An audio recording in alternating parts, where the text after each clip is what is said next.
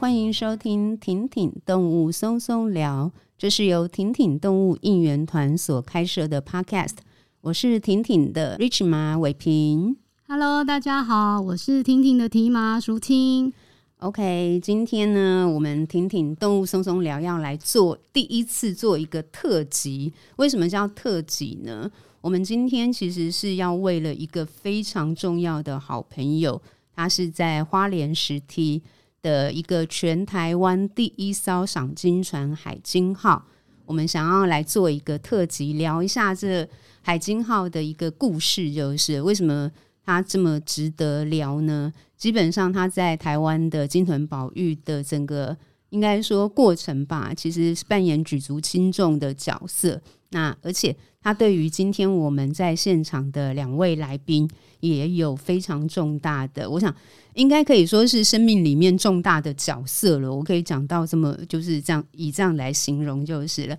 好，那先跟大家介绍一下，我们今天两位来参加听听动物松松聊的两位客座来宾呢。第一位是跟大家介绍于欣仪，他是中山大学海洋生物研究所硕士，以及台湾大学生态演化所博士。那欣怡我们认识超过。二十年了，这样子。那欢迎心仪，请心仪跟大家打个招呼。各位挺挺的动物的朋友们，大家好。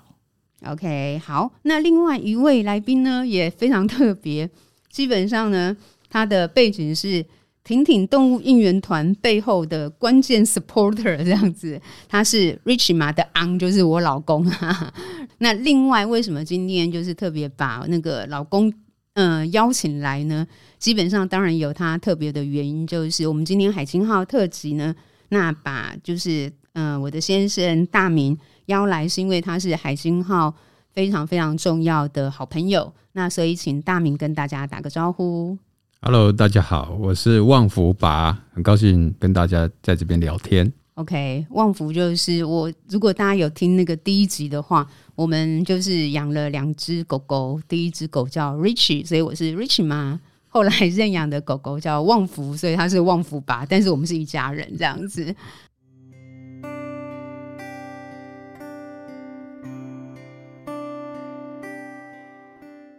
那我先说明一下，说为什么会有这一次的特辑，就是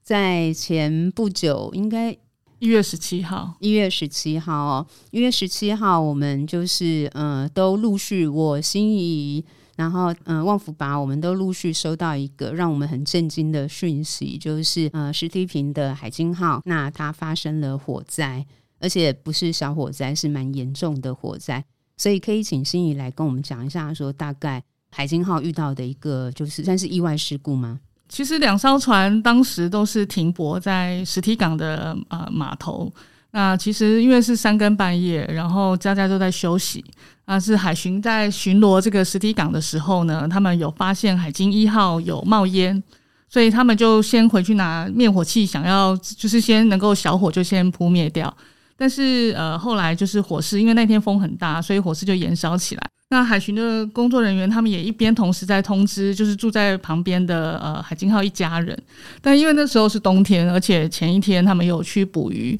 所以就他们都睡得很熟，所以其实也都没有就是及时能够参与这个救援的这个部分对扑灭的部分。所以到后来消防队来的时候，其实火势燃烧的非常快，就燃烧到其实本来没有没有起火的旁边的那一艘另外一艘海金号的这个比较早的这艘长鲸船。对，所以就是在呃消防队员扑灭之后呢，就发现这两艘的船壳都有一点，目前都有一点烧烧毁。但是其实呃后来也是请就是火灾的建设呢，还有包含其他造船厂的呃师傅他们来评估。所以就发现说，起火的原因应该是海鲸一号的这个呃机舱有一些电线走火的现象。了解，对。Okay, 然后那目前现在这个船只是可能会先用维修的方式先去做评估。海鲸号它就是台湾，刚才一开始有提到，它是台湾第一艘就是正式营运的赏金游船，就是。然后它的起航时间是在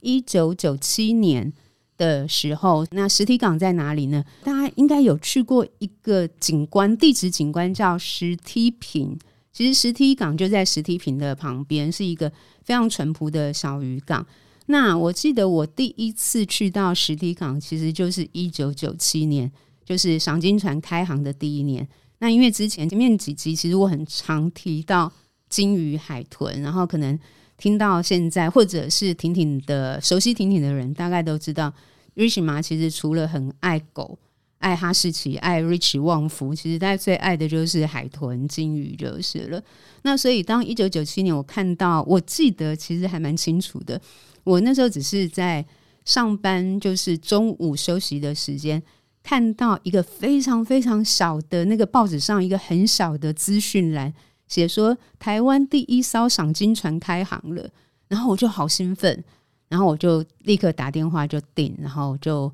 去了一趟，就是实体成为游客。那这个是一九九七年的时候，然后那时候，当然那时候我的先生，我们那时候就已经在，我们还没结婚，但是我们那时候是男女朋友。然后，呃，刘大明记得那一趟吗？我记得，我们还吃泡面。对，对，为什么吃泡面？是因为我们那时候太太想搭那个赏金船了。然后那时候因为刚开航嘛，那当然什么事情就是万事起头难，所以当时船票也比比现在的票价真的对于船家来讲是比较支持他们的，比较合理的啦。那那时候的船票一个人是一千五百块钱，然后因为我太想看了，我就订了两趟，所以我们就一个人花三千，两个人就六千喽。然后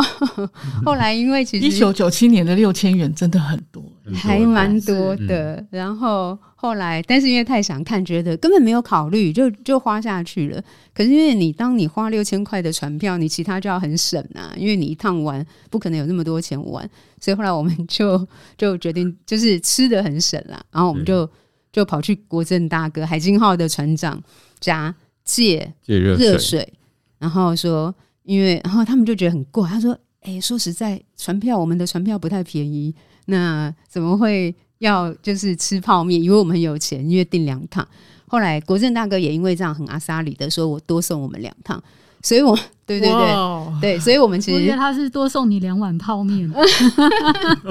没有，他更 真的有诚意，他更有诚意，就是直接多送两趟。可是也因为那两趟，我大明，你记不记得旺福吧？嗯，我们那时候是第四趟最后一趟的时候。太夸张了，嗯、太夸张了！我们整就是小海鲸是被浮式海豚对整个围着，应该绝对超过上千只、啊，上千只。对，就是，然后你知道，就是整个屌屌，就整个整个沦陷这样子。所以那个是我们第一次跟海鲸号的初相遇，就是了。那心仪呢？心仪，你第一次搭乘海鲸号是什么时候？我一直到隔年，就是一九九八年的时候，因为那时候我们参加中华鲸豚协会的志工训练。对，那呃，我们有两个组，事实上会去海鲸号实习。一组就是接下来这个呃，伟平会讲的，就是他是解说教育组。对，对，那另外一组就是像我是接下来做海上调查，就是要事实上去海上去做找鲸鱼、海豚，然后去做一些记录。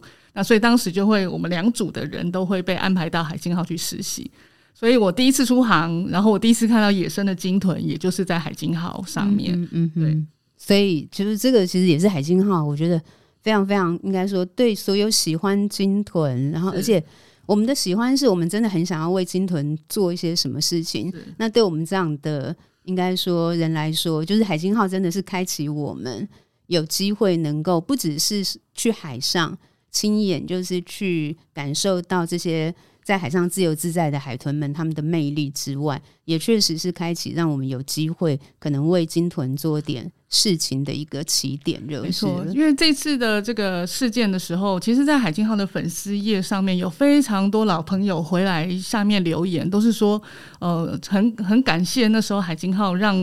一般台湾人从来没有离开过台湾的土地，的。然后第一次有机会在一艘安全的、舒适的船只，能够到海上去，不管是回望台湾的陆地，嗯、或者是亲近这些鲸豚，是。对我相信很多人因为从这样开始，然后天意安排开始，这个跟鲸鲸豚结下不解之缘。嗯、对，没错，对。刘大明，你有没有就是譬如说，在当时我们那一趟旅程之后？嗯就是让你，我就是后来你跟国政大哥真的太要好了，就是了。对，就是怎么会是让，就是嗯、呃，有一个这样的一个缘分呢？呃，我其实被吸引的不只是赏金这个部分而已。我我觉得，呃，大哥或者是大嫂，他们对对我的感觉，哎、欸，感觉就像真真的是自己的哥哥姐姐，嗯，家人一样。对，因为除了那个泡面以外，对，还有，嗯，还有。还有一些配料啦，还有一些其他的菜啦，小龙虾，对呀、啊，小龙虾啦，哦，还有什么什么龙虾粥啦，对对。那每次出海回来，其实出海好玩以外，后面像是晚上啦，我们会聚在一起啊，聚在一起聊天，然后说说打打屁，对，说说笑话。那这个时光是让我记忆最深刻的，没错。为什么我们会一直回来，一直回来，一直回来？其实。对于出海很喜欢，但是我很 enjoy 那个时光，enjoy 那个气氛。理解，对，对我觉得这个可能也是刚才信仪有讲到说，很多好朋友就是在在海星号发生事情的时候，就是冲去粉砖留言，就是海星号它是一个相对其他的就是旅游旅游呃就是船。它确实不太一样的是，因为终究国政大哥他们是自己本身背景是渔民，是最早会投入，其实是因为协助当时的鲸豚研究调查，然后开才开始去就是摸索，或应该说陪着研究团队去摸索跟理解，就是更多跟就是赏金相关。的这件事情就是那一定程度，但其实最早我不太记得澎湖的沙港事件是在哪一九九零九零一九九零对对。那为什么提到就是其实最早是因为台湾为什么会就是台湾整个金屯保育的发展，是因为在一九九零年当时早期，我相信其实所有的人本来就是靠山吃山，靠海吃海，所以海里面所有的资源其实本来就是我们包含上现在，除非。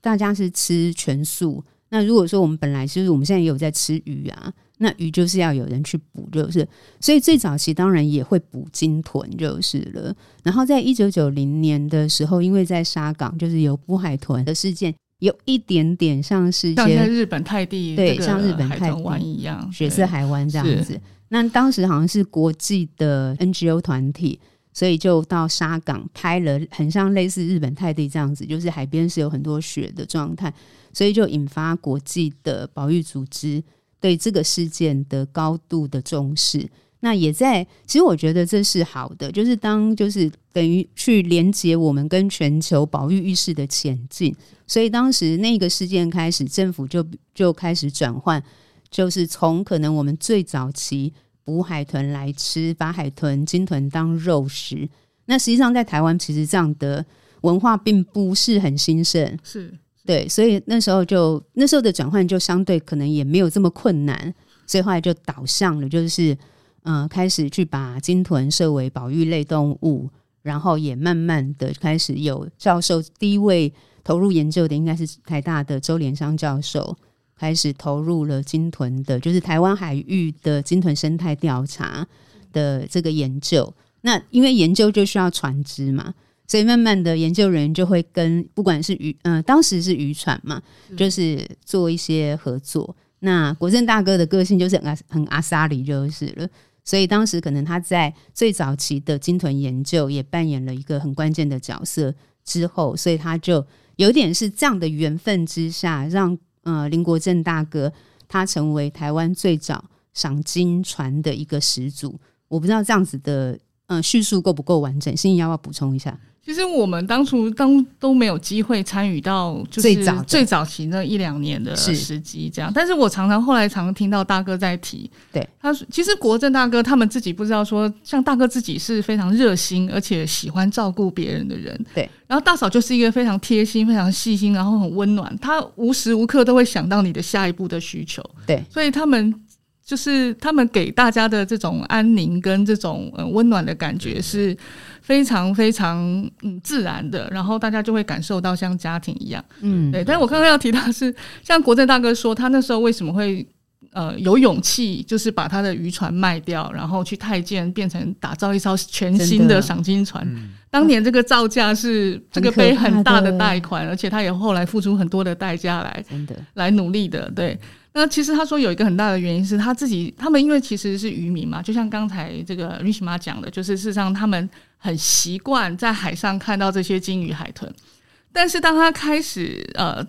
做调查之后，就是参与这个调查之后，他看到研究人员就是看到很精彩的鲸豚，或是甚至像虎鲸的时候，会掉眼泪。嗯，哦，就是会感动到掉眼泪。他那时候他非常的震撼，因为他习以为常的这些，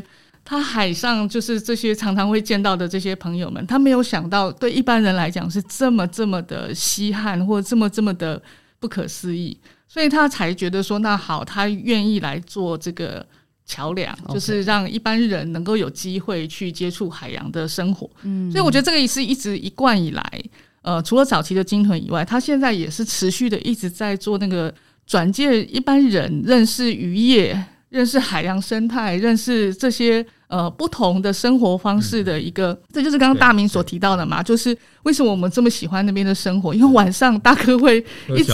是 对，除了喝酒，他会一直就会一直跟我们讲他们以前的事情，然后海上的作业啊，还有其他的渔民的这些。生活的故事，我觉得这个是非常吸引人。原住民的是唱歌啦，是是、哦、聊天呐，对对，我觉得这个其实也是海鲸号，我觉得最为迷人。是，但是他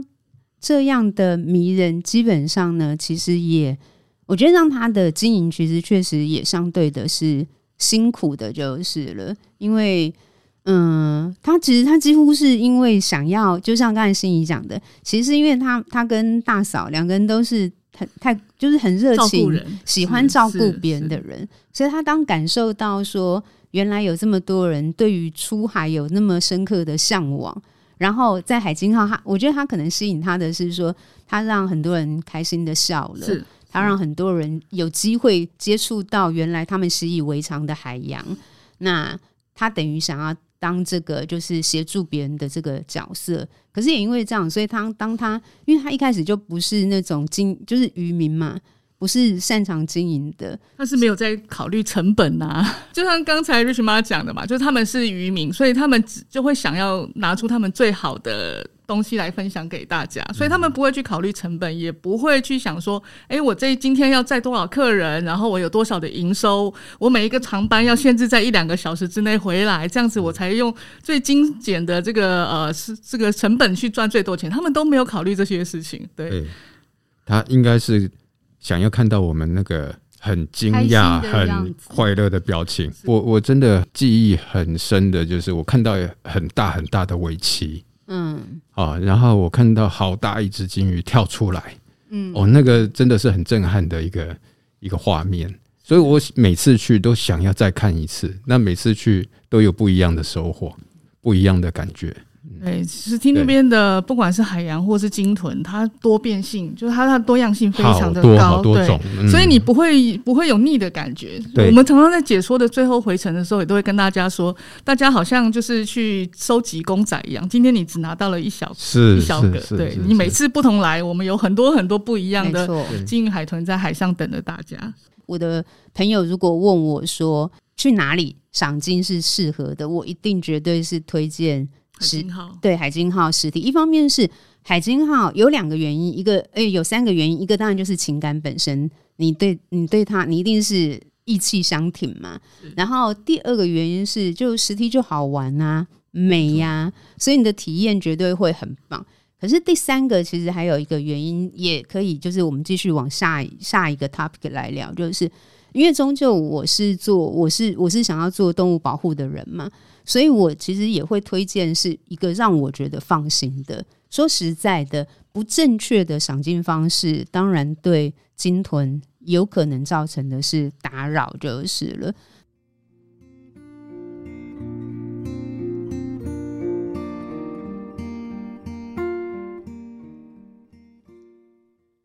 为什么我对海鲸号是放心？就是有之前我们前面聊的，会有这艘船，其实就已经跟保育研究息息相关了。所以接下来想要请教心仪，就是过去花这么多年，我个人真的很佩服你，就是 在金豚的研究调查的工作，海金号在金豚研究调查工作，是不是给予不管是你或者是很多研究团队研究生一个非常大的协助的力量？嗯、呃，是的，大家如果有机会呢，可以在海金号的网站上会，你会看到有一个是这个海鲸呃协助生态研究的一些列表。那个列表是看起来你会觉得非常非常的长，因为它有十几篇的硕士论文，加上三篇的博士论文是在这里完成的。对，我想目前没有任何一个这个呃赏金公司可以提出这样的这个协助的内容，因为其实包含国珍大哥自己也会提到说，我们就是因为这里生意没有像都市这么的繁忙，所以我们才有精力跟还有就是这个本身对鲸豚的兴趣呢来协助。对，因为我们没有把它当成一个商品，我们是把鲸豚当成一个是我们海里面的朋友一样，嗯，所以我们有这个心情，然后我们也的确在这个我们本身公司的运作之下，能够提出这样子的帮忙。其实出了这么多，就大哥本身就是热心，对对，所以其实像我们有的时候，如果有些事情你没有透过他帮忙，他会觉得你怎么不找我呢？就是我也好想参与啊，对对对对，大哥这个部分真的是非常的。就是非常的特别，对对对，所以其实像不管是各方面的早期，不管是资源的调查，还有像有一些学生，他就是像我们的学长宝宝，他后来就是因为他需要一些呃健康的鲸豚的样本，就是包含他的胃里面，我们要知道他吃什么。那其实，在海上有一些鲸豚会因为鱼鱼货就混货的关系会。呃，死亡，所以也是透过强而有力的大哥国珍大哥来协助呢，嗯、才让渔民信任，愿意把鲸豚的标本带回来陆地上，嗯、让研究人员去做采样。嗯、对，嗯、那还有包含呢，像我们呃，就是从有很多研究生开始去辨认鲸豚，在赏鲸船上一张一张的拍照，帮鲸豚去。呃，编号去认识他们，那包含到我后来呢去做呃鲸鱼海豚的这些栖地利用，就比如说他们白天在哪里休息啊，下午在哪里玩耍啊，什么时候经过哪些地方等等，这些事实上都是透过在赏金船海鲸号上面去执行的。那有一些也是透过这个海鲸号去国珍大哥去帮忙牵线，找其他的渔民协助做这个台中成功啊，或其他的地方的调查等等。OK，对。对，所以就是一直以来就是知道说，海星号其实对整个研究研究的工作啦是是非常的热心，然后又积极参与的，就是而且他们的船长都很厉害，因为其实像我们、嗯、我们后来都说，其实呃，因为其实我们同时也都会在呃赏金船上面去做解说的工作。我有一天在听阿杰，就是现在的海鲸号的这个第二代的船长林俊杰船长，他在解说的时候。我发现他超厉害的，他把他是吸收了这十几年来所有研究生，对，对他真的讲了，他因为他由于本身就很幽默风趣，然后他就把大家这些呃最新的研究成果，也许一般人呢要透过书或是要透过报告才能够阅读的东西，他事实上他都是亲身参与或是听我们直接这样子看着我们做的，所以他在转换成这个解说的内容的时候，他其实非常非常的厉害，会更生动，就是，是因为他等于是参与了这么多研究生。的研究过程，我们发现那个真是精奇极其精华的一个传承。这个这个可能就不是任何单一。就算我这么喜欢，其实我当假设我去当解说员，其实我能够讲的东西也不可能有阿杰那么精彩。就是现在就是像船长他们都会帮我们，就是辨认海豚。像遇到一群海豚的时候，因为他们的眼睛眼力特别的好，真的，所以他特别容易从一群这个海豚里面告诉我说：“哎，心怡，你看那只是不是你们的谁谁谁谁谁？哦，这个超厉害的。”对，所以其实就因为他们第一个，他们本身对就是鲸豚是有很大的热情，说实话，并没有输给研究或调查的人员。对，他们本身对动物很好奇。第二个是因为他们标旗鱼冬天的这个标旗鱼的渔业，让他们长期培养。呃，他会关注，他会知道怎么去观察这个野生的动物。OK，我我一直都会跟其他人分享说，我一直觉得能够去跟船家沟通友善赏金的这个观念最快的，通常都是标旗鱼的船长转业的。OK，因为一般的渔业，比如说你如果使用拖网或是其他的这种灯火渔业的这个船长。因为他是使用器械捕鱼的，对，所以你跟他说鱼会怕，或者是你跟他说野生动物有感觉，他有的时候没有那么快能够亲身的体验。了解。但是像标旗鱼的船长，就是他们如果在跟这个旗鱼的时候，旗鱼如果就是跟的太快，旗鱼也会受到惊吓，会下潜。是。所以我们在跟他就是沟通说，哎，金鱼海豚，你看我们跟快的时候，他也会下潜，他们马上就可以理解跟接受。对，所以他们也很快就会调整到他们知道怎么样不影响到。到这些金鱼海豚的行进方式或者是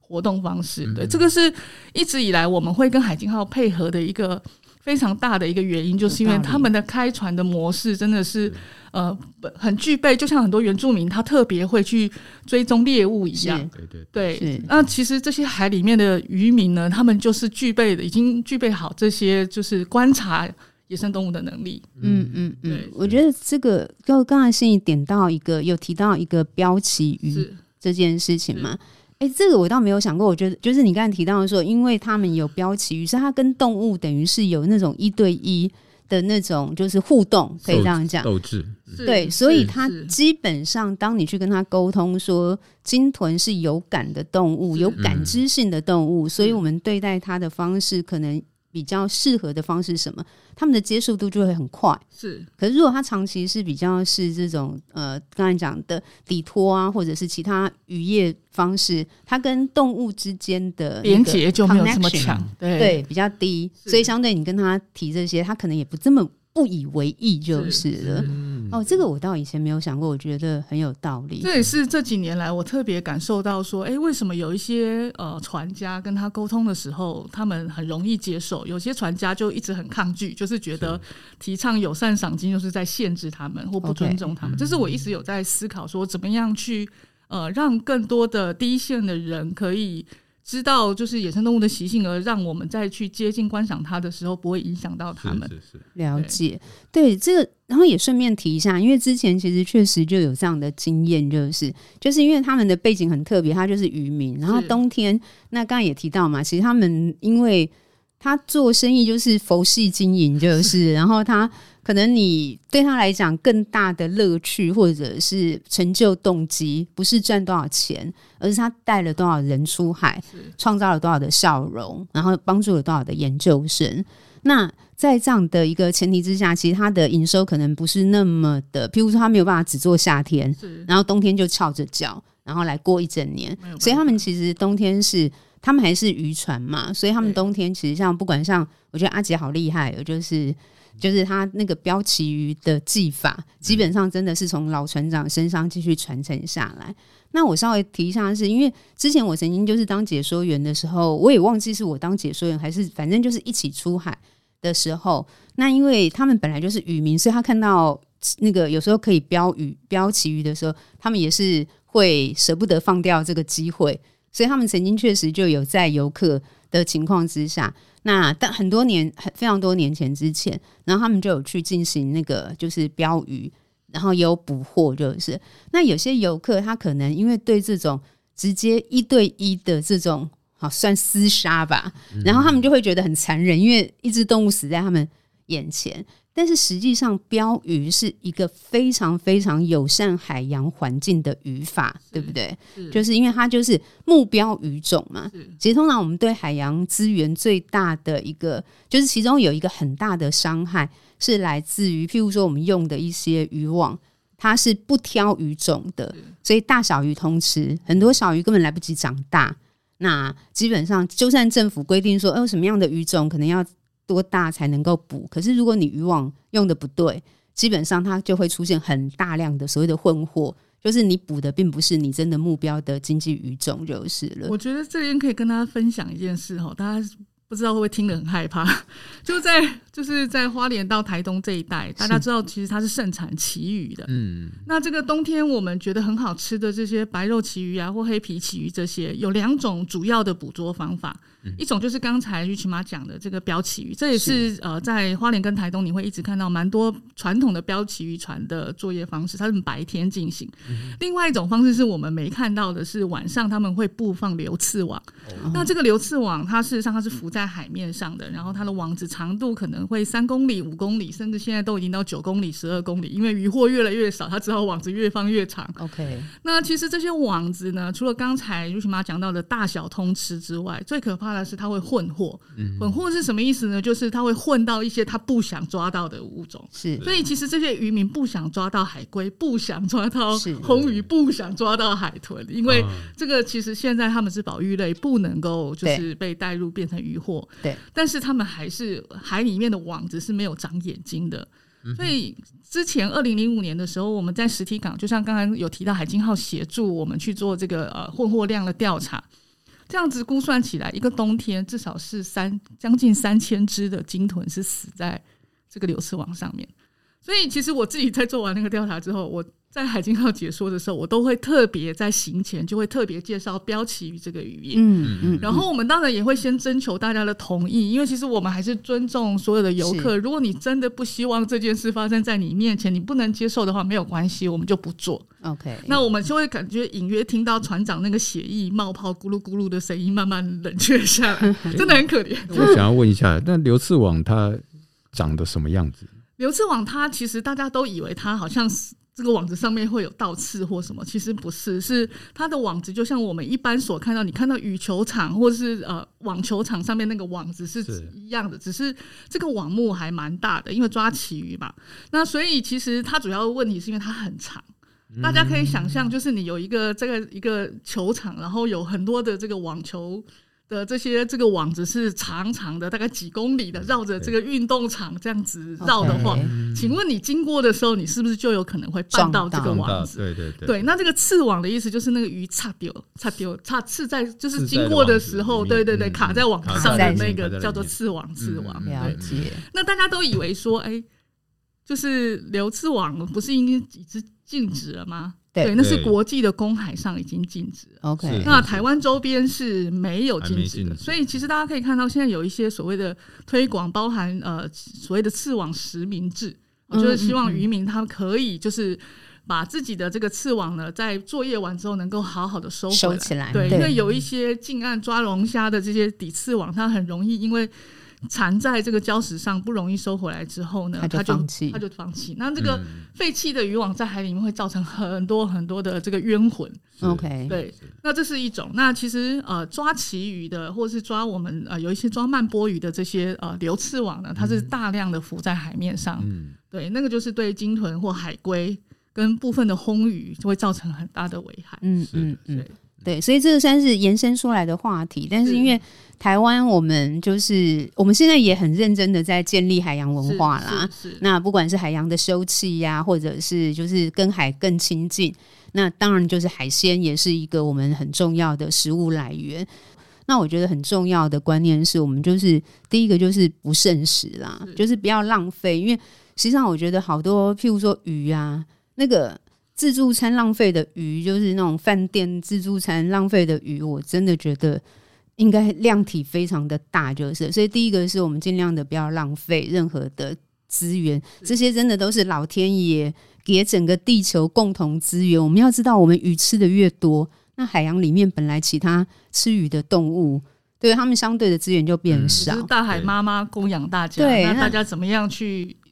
让这个家庭是大家都能够是好好的生活。那你想想看，在海洋里面，其他就是也需要这些海鲜当食物来源，他们更需要啊。我们还有很多选择，嗯、那他们也需要的时候，可是他们不会有一个 buffet 啊，他们不会去所谓的浪费食物嘛，他们多少就取多少。可是人类会，所以我觉得第一个是不要浪费食物。那第二个是，如果说我们现在开始，刚刚有听到，就是也许我们可能对于所谓的嗯，取得渔获的来源，譬如说，可能你真的不要觉得听到标鱼很残忍，好像把鱼用一个标枪去捕猎起来，因为那个真的就是我看准了这一只是它的体型大小已经是适合捕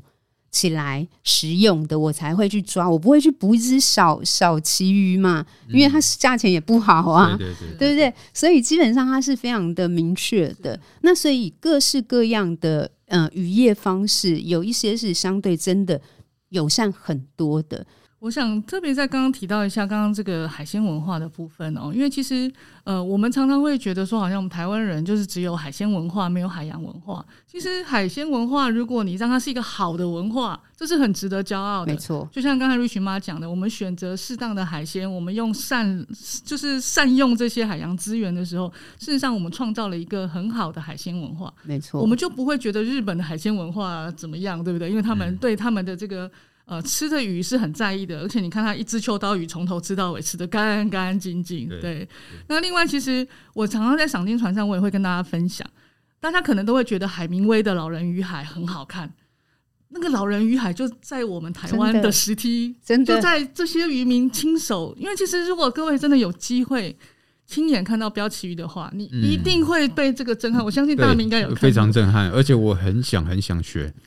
很想很想自己做不到。你光拿那个标枪，手抖到不行。真的，嗯、然后他们还要在大风大浪上站在标台维持平衡，然后能够去。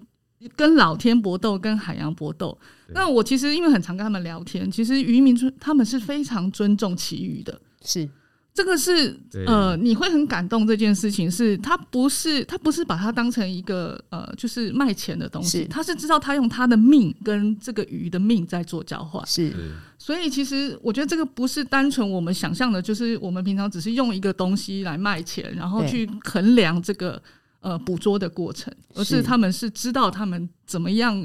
从这些呃，就是说说的大海妈妈的身上去取得供养大家的这个养分。我们在船上也是啊，有看到破螯刷，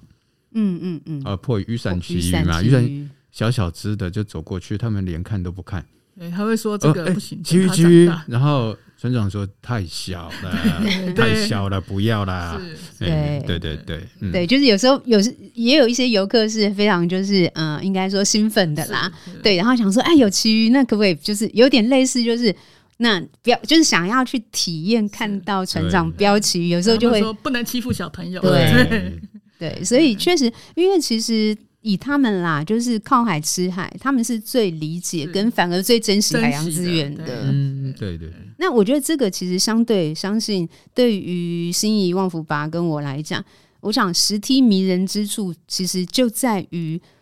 一定程度，我觉得它就让我们去探寻了，或者是沉浸在海洋文化里面。它本身就是一个充满海洋文化的渔港嘛，它有原住民的背景，有渔民的背景，然后他懂渔业，他懂海洋，然后那个。懂又不精灵，嗯，对，然后那个懂又不是那种，就是就是他那种是真的，就是很庶民文化，是，因为就是他的生活，简单来说，他就是生活。如果你喜欢那种，就是要凡事就是你去到一个赏金的地点，凡事被呵护的，就是好像那个什么客户永远都是对的 之类的，他们不玩这一套啦，对他们就是很认真的、很诚恳的在生活，然后很热情的。接待着，相对你也好想要接触海洋的那个。如果你你的你的重点是在这里，你的重点不是去当一个高高在上的客人，你的重点是我好想要知道海洋上面发生的事情，我好想要看到海豚，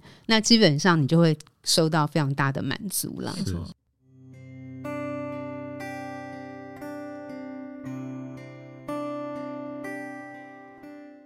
我们这一集其实是为了帮国政大哥、还有俊杰大嫂一家人打气，然后帮海金号做集气祝福。那我们都很希望，就是海金号在呃最快的时间内可以复航。然后我自己很期待，我觉得啦，复航的时候我们应该都会出现，应该会出好多次。对对对对对，我自己我自己也很期待，就是那种大家一定让他忙不过来。对对对对对，重现当年这个盛况的状况。对，那除了这个之外，就是也想要让心仪就是跟大家分享一下啦，就是因为毕竟大家住在全国各地嘛，所以如果说后续。海鲸号复航，我是真心推荐大家，如果想要体验，不管你曾经有没有出海赏鲸过，如果你想要体验一个很道地的，就是海边渔港的文化，是真的可以去到实体港，然后那边附近的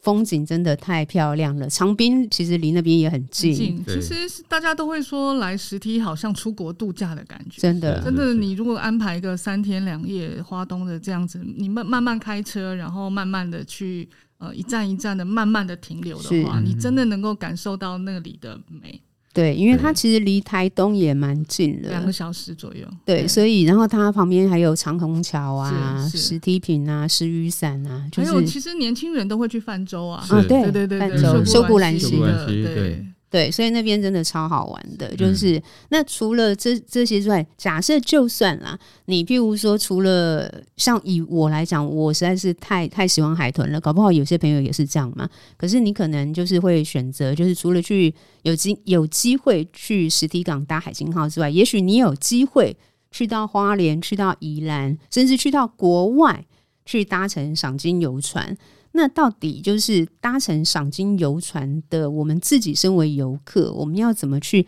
看待这件事情？我通常只会讲一件事情，就是不要过度 push 你的船长，说我非看到不可。其实有时候会导致船长的。压力，他会去用可能相对不那么正确的方式追逐海豚。那所以想要请心仪，就是跟大家聊一下说，除了我这样子简单的讲之外，就是在于友善赏金到底这四个字代表的意义又是什么？呃，当我们去接近，除了刚刚我们有提到嘛，我们台湾其实很幸运哦，从一九九零年短短三十年前到现在，我们马上就从一个呃猎捕鲸豚的国家变成一个呃，就是我们欣赏这些野生动物，然后我们保育它、珍惜它、想要爱护它的这样的转变，这个算是非常快的。那呃，但是大家慢慢又发现到。不是不杀他，他就从此过着幸福快乐的日子。我们刚才有讲到海里面其实还有蛮多的危机嘛，包含渔业的混货，然后船只的撞击。那其实现在越来越多的就是调查也发现呢，就是呃，其实赏金船过度的去观察它，会让他们吃东西的。时间变少了，OK。休息的时候，呃，我特别会常提到这件事情，因为像台湾花莲跟台东的，哦，宜兰花莲台东的这个常常观察的两个种类，第一个是飞旋海豚，第二名是花纹海豚。这两个种类呢，都是白天在休息的，尤其是早上，因为他们是晚上的时候呢，等深海的这些鱼或鱿鱼呢浮到比较表面的时候去吃大餐，所以晚上很忙，晚上在吃饭，然后早上通常到中午之前呢会。昏昏欲睡，在在补眠，嗯嗯、对，所以如果各位是夜猫子，跟我一样的，你就可以理解早上一直被人家吵的这种痛苦。是，那赏金船正好又都是白天在呃营运哦，所以其实我们也特别通常都会跟船长沟通说，你如果看到这群鲸鱼海豚在休息的话，那我们稍微观察一下，就尽快离开。那当然像，像呃，像实体港或者是成功港，他们这里的这两个港口本身，这个港口营运的赏金船的数量就比较少，嗯，所以他们可以去找别的海豚，而且有就算他们接近这个群体的时候，也只有一艘船。但可能像有一些港口，乌石港、花莲港，哦，他们这个船只比较多，所以就很容易发生很多艘船同时去观察一群海豚。Okay. 这个第一个噪音量就变很多了哈，大家如果有被围围围包围过，你可以就可以有那种体验的感觉。嗯、那第二个呢，也是因为船只很多，所以它每一天它营运的班次就非常的多。是，哦，所以其实我们一直有在跟政府部门也要提倡说，你们应该要去定一个所谓的承载量、总量管制，不能无限制的，因为有越来越多的游客就呃无限制的去去开放这样子的呃这样子的证照。那一般的游客来说，我们都会去鼓励他说，早期呃有赏金标章哦，这是从呃中华鲸豚协会跟渔业署建立的一个系统，有点像我们喝牛奶要认标章，或者是我们吃肉品也要去选择这个品质比较好的标章。那当时赏金船也有哦，但是因为慢慢这个呃随着现在游艇啊或其他的这个呃娱乐渔船的方式加入进来之后，这个标章慢慢的已经转移了，变成现在的海洋保育署呢，它推广的是友善赏鲸。那也有一些船只呢，如果你认可这个友善赏金的精神，我不骚扰他，然后我不追逐他，然后我不包围他，这样的这三个精神的话，你就可以去跟海保署申请说，我愿意成为赏友善赏金的呃船家。嗯，所以我觉得他第一个基基本上可你可以去呃，因为这个这个呃这门槛已经非常低了，他不用评鉴，他不用做什么，哦，只要申请就有。对，就是你基本上我同意，我尊重这个精神，我愿意遵守，哦、这个已经是自主管理了。嗯、我愿意遵守这样子的部分呢，我就可以去变为这样的船家。所以大家可以先至少先支持所谓的愿意成为友善赏金的船家的这个，就是我喜欢，我想看金豚，但是我希望是友善的，我并不希望打扰他。是，我是支持这件事情的。那另外呢，我觉得在海上呢，如果真的大家有看到，就是真的很多艘船在包围鲸鱼海豚，或者是呃有在追逐的话呢，你可以去跟直接跟船长跟解说员说，我不想要这样。嗯，对，就像刚才瑞雪妈讲的，其实游客的选择非常的重要。对，很多时候都是游客去 push 我们说。哎，你们怎么不靠近一点？嗯，对，因为我们在宜兰也看过有像蓝鲸号他们的船长，他也是从解说员开始，他非常了解鲸豚的生态，所以他遇到比较小群的飞旋海豚的时候，他开船的方式很温柔的接近。嗯那次我就跟他说：“哇，你真的今天这个我很感太感动了。”他说：“那是因为你们就是了解，所以你们会这样。通常他回去就是一般的游客就回去就被客诉，就会被客诉说别人都冲进去，为什么我们这艘船远远的跟在后面看？了解。对，所以其实我我觉得游客的部分角色非常的重要，是你会去影响这个呃船只在海上的呃行为，对。”这个部分要让大家理解，说不是呃，大家都会说啊，海豚来找我们玩。其实因为你站在船上，你没有感觉，是我们的船接近鲸鱼海豚。对，对，那接近是可以的，但是你用什么样的速度？那你用什么样的方向？大家可以想象一下，今天有人来逼你车的时候，你在开车的时候，有人跟在你后面尾随你，或者是很靠在你的侧边靠近你，靠得很近，你会有什么样的紧张的感觉？对对。鲸豚也是一样，对，OK，所以我觉得这个真的是就是可以分享给大家的，因为我相信会想要去海上赏金豚，一定也不希望他们受到太多的打扰嘛。大家都是出自于爱嘛，对对，所以这个就提供给大家参考，就是。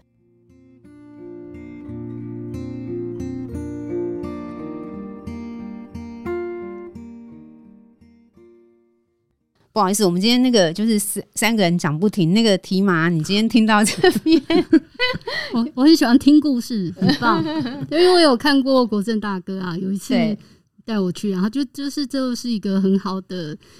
大哥哥这样子很温暖。那一次我们有没有出？那一次有没有出海？没有，没有。好，那没关系。嗯、那个等到那个海金号复航的时候，我一定招待你这样子。我一定招待你们一家人这样子，带着小五一起去。对，带着小五一块去这样子。好，那最后我想说，这一集的最后，我想我们每一个人都给国政大哥、俊杰大嫂，然后婷婷、海金浩，就是他们一家人啦，然后跟海金浩，我们给他们一些祝福的话语好吗？我先从那个，我们先从呃提妈开始啊，提妈代表就是一般大众可能对海金号有一点点认识，但是认识目前还有限的一般大众这样子。